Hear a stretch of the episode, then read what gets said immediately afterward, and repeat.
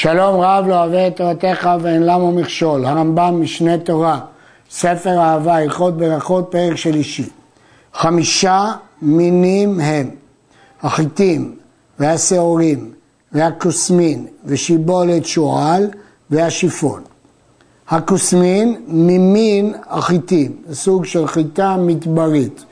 יש להעיר פה שמה שקוראים היום כוסמת זה סוג של קטנית. פה מדברים על כוסמין, שזה סוג של תבואה, חיטים. ושיבולת שועל והשיפון ממין השעורים. הדברים האלה מפורשים בגמרא בפסחים, המשנה מונה שם את המינים שאדם יוצא ידי חובת מצה, חיטים, צהורים, כוסמין, שיפון, שיבולת, שועל, והגמרא מסבירה שם כוסמין מן חיטין, שיבולת, שועל ושיפון מן צהורים. זה חשוב לגבי תרומה, כי אין תורמין על ממין על שאינו מינו.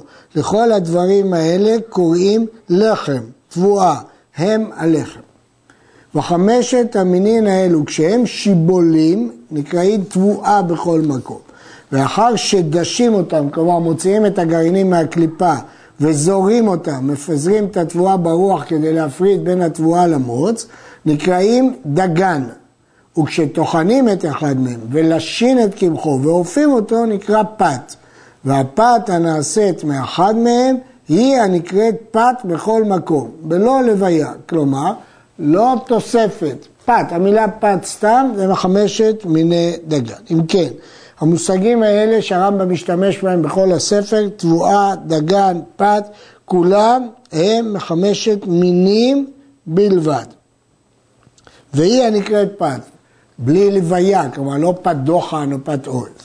האוכל פת, לפי ההגדרות שהגדרנו מקודם, חייב לברך לפניה, ברוך אתה השם, אלוהינו מלך העולם, המוציא לחם מן הארץ.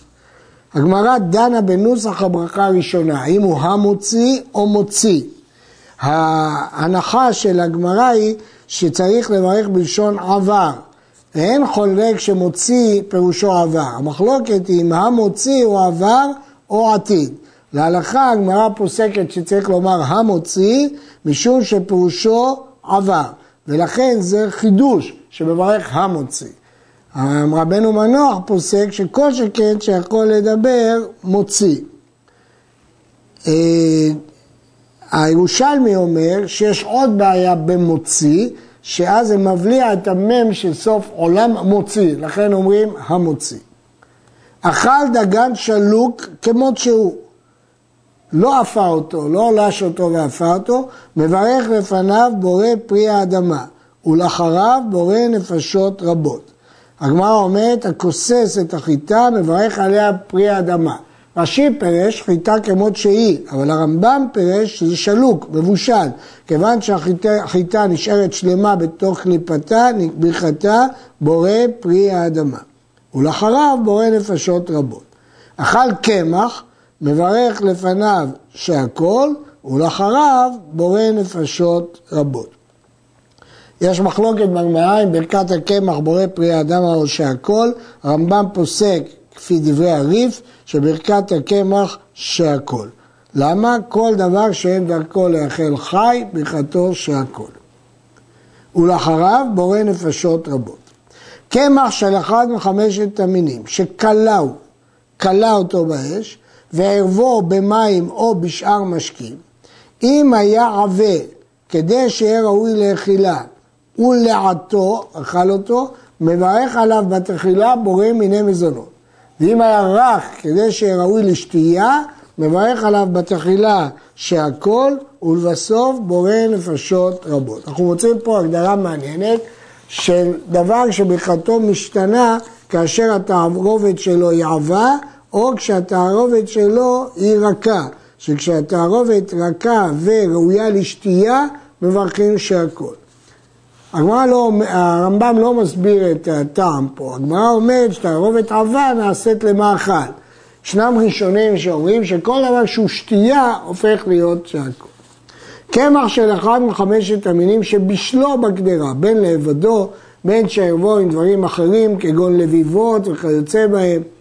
וכן הדגן שחילקו או קטשו בשלו בגדרה כגון הריפות וגרס הכרמל כיוצא בהם, הרמב"ם מסביר בפירוש המשנה, שזה חיטים שחולקים אותם ברחיים, אחת לשתיים ואחת לשלוש, זה נקרא ריפות, גרש, כרמל, כל זה הוא הנקרא מעשה קדרה.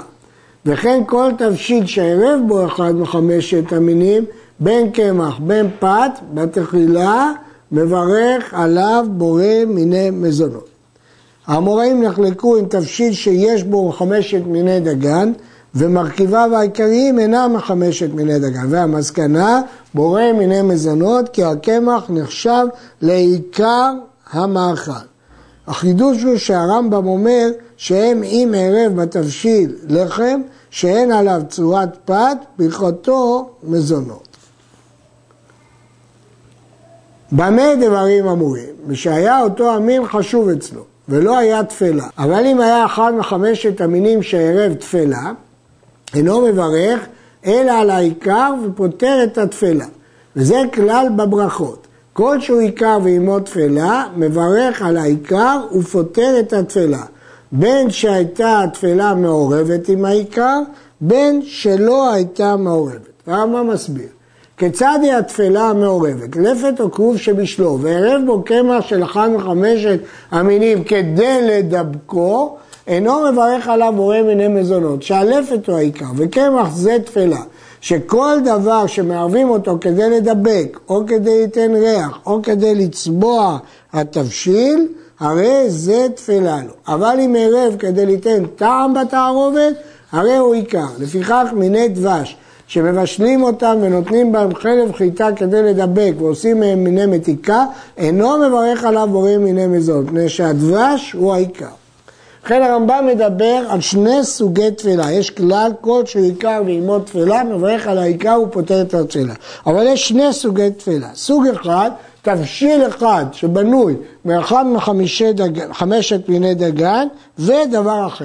פה יש חידוש שזה לא תלוי בכמות, אלא אם זה לטעם, תמיד הקמח עיקר ולעולם הוא לא בטיל. אבל אם זה לדבק או לצבע או לריח, כאן זה טפל, ומברכים על הדבר השני. רואים מדברי הרמב"ם, שאם דבר נותן טעם, הוא העיקר. וכך מסיק מדברי הרמב"ם הכסף משנה, ולכן הוא מתקשה למה מיני מרקחת שנותנים בדבש, לא נברך כדבש שנותן את הטעם. המגן אברהם דוחה את דברי הכסף משנה ואומר זה דין מיוחד בחמשת מיני דגן שכשהם נותנים טעם תמיד הם נהיים עיקר בגלל חשיבותם, אבל דברים אחרים שנותנים טעם לא מקבלים מיד חשיבות. סוג השני של טפל ועיקר, כיצד התפילה שאינה מעורבת, הרי שצריך לאכול דג מליח, ואכל הפת עמו כדי שלא יזיק המליח גרונו ולשונו. מברך על המליח ופותר את הפת, מפני שהפת תפלה לו, וכן כל כיוצא בזה. הדוגמה הזאת מופיעה בגמרא, ש... אה, הוא אכל פה דבר שהוא העיקר, פה זה דג מליח, והוא לא יכול לאכול אותו לבד, הוא זקוק לפת, הפת נהיה תפלה כי אין מטרתו לאכול פת, אלא רק כדי שלא יזיק לגרונו. הפת שפתת אותה פיתים ובישלה בקדרה או לשה במרק, אם יש בה פתיתים כזית, או שניכר בהם שהם פת ולא נשתנה צורתה, מברך עליה בתחילה המוציא, ואם אין בהם כזית, או שעברה צורת פת בבישול, מברך עליו בתחילה בורא מיני מזונות. כן מדברים בפת שאפויה, והוא פתת אותה לחתיכות ובישל אותה בקדרה, או לש אותה במרק. כאן זה תלוי בשני קריטריונים. קריטריון אחד, אם יש בו כזית, קריטריון שני, אם יש עליו מראה לחם. אם יש בפתיתים כזית, או שיש עליו מראה לחם, צריך לברך המוציא. וכן פסק הריב וכן פסק הרייבד. בעל הלכות גדולות כתב שפת שבושל בגדרה כבר לא מברכים עליו המוציא. אבל לפי דעת הרמב"ם, במקרים האלה מברכים המוציא. יש לשים לב שיש, נראה כסתירה בדברי הרמב"ם. מתחילת ההלכה משמע שמברכים המוציא כל עוד יש אחד משני תנאים, או כזית או מראה לחם. לפי זה משמע שמברכים מזונות רק שגם אין כזית וגם אין מראה לחם. אבל מסוף ההלכה משמע הפוך, שמספיק פרט אחד שחסר כבר מברכים מזונות. וכדי לברך המוציא צריך גם כזית וגם צורת לחם. רבי יהושע נגיד מבני בניו של הרמב"ם נשאל בשאלה הזאת וענה שפירוש המשפט ואם אין בהם כזית או שעברה צורת הפת פירושו ואם אין בהם כזית אם שעברה צורת הפת. כלומר, רק בהתקיים שני התנאים מברכים מזונות. רבי יוסף פסי מתרץ תירוץ אחר, מחלק בין שינוי צורת הפת לבין עברה צורת הפת. אם עברה לגמרי צורת הפת, אז אפילו שיש כזית כבר עברה צורת הפת. כזה מי שאתה מחלק בין לישה במרק לבין בישול. שבבישול ההשפעה היא יותר חזקה מאשר לישה במרק. עיסה שנאפת בקרקע, כמו שערביים שוכני המדברות אופים, הואיל ואין עליה צורת פת, מברך עליה בתחילה בורא מיני מזונות. ואם קבע סעודתו עליה, מברך המוציא לחם. וכן עיסה של לשה בדבש או בשמן או בחלב או שערב בה מיני טבלין ואפייה, היא הנקראת פת הבא וחיסנין, אף על פי שהיא פת, מברך עליה בורא מיני מזונות. ואם קבע סעודתו עליה, מברך המוציא. לכן יש פה שני דברים בהלכה הזאת. הדבר הראשון, קובה דערא, חפירה באדמה שנותנים שם קמח ומים, הפת הזאת מברכים עליה מזונות, אלא אם כן נאפת סעודה. מדוע? לפי הרמב"ם כי אין צורתה צורת פת. לפי המאירי כי היא בלילה רכה אה, מאוד. הדוגמה השנייה היא פת הבאה בכיסנים. לפי התיאור של הרמב"ם, פת הבאה בכיסנין זה כשהוא נילושה בדבש, בשמן או בחלב, או שמעורבת בה מיני תבלין לפני האפייה. כך גם בשם רבי גאון, מביאים פירות ונותנים אה, עופת ונותנים שמן, דבש, גוזים ושמשמין ולשים אותם. זאת, זאת פת הבאה בכיסנין. וזה מזונות, אלא אם כן קבע סעודה. יש עוד פירוש בשם רבי, והיא פת כאחים, שעושים אותה כאחים יבשים וכוססים אותם. ויש עוד פירוש בשם רבנו חננאל, דפת הבא בכיסנין, כיסים שעושים מן העיסה, כמו כיס שמכניס בפנים שקדים ודבש ומיני מתיקה. ביד פשוטה מציין את תשובת הרמב"ם על מאכל שנקרא בשם קדייף, ותשובתו, הממולאים והטוגנים דינם לדעתי כדין פת הבאה בכסלו. מה העיקרון של פת הבאה בכסלו? שכל דבר שלא נאכל עם הסעודה, אלא למתיקות, לקינוח, זה לא חלק מהסעודה ולכן מברכים מזונות. אבל אם קבע עליו את סעודתו, מברך המוציא. אורז שבשלו או שעשה ממנו פת, בתחילה מברך עליו בורא מיני מזונות. ולבסוף בורא נפשות רבות. ובלבד שלא יהיה מעורב עם דבר אחר, אלא אורז לבדו. נתנו סימן אמן, ראשי תיבות, אורז, מזונות, נפשות. אז אורז מבושל שעשה ממנו פת, מזונות ונפשות. אבל פת דוחן, או פת ששאר מיני קטניות, בתחילה מברך שהכל, ולבסוף בורא נפשות רבות. זה דין מיוחד באורז שהוא שונה מהדוחן. רש"י ותוספות נחלקו מהו אורז ומהו דוחן למעשה. כל שמברכים עליו בתחילה המוציא לחם, מברכים לאחריו בסוף ברכת המזון כסדרה. זה דין בירושלמי, כל שאומר אחריו שלוש ברכות, אומר לפניו המוציא לחם. ארבע ברכות. וכל שמברכים עליו בתחילה בורא מיני מזונות, מברכים לאחריו עשו ברכה אחת מהן שלוש. חוץ מן האורז, שראינו שמברכים אחריו בורא נפשות רבות. יש שאלה, מה הדין אם הוא ברך על פת הבא וכסנין מזונות, כי דעתו היה לאכול מעט, ובסוף אכל שיעור קביעות סעודה. אומר הראש, מקרה כזה זה חריג שהוא יברך ברכת המזון, למרות שבתחילה לא ברך המוציא.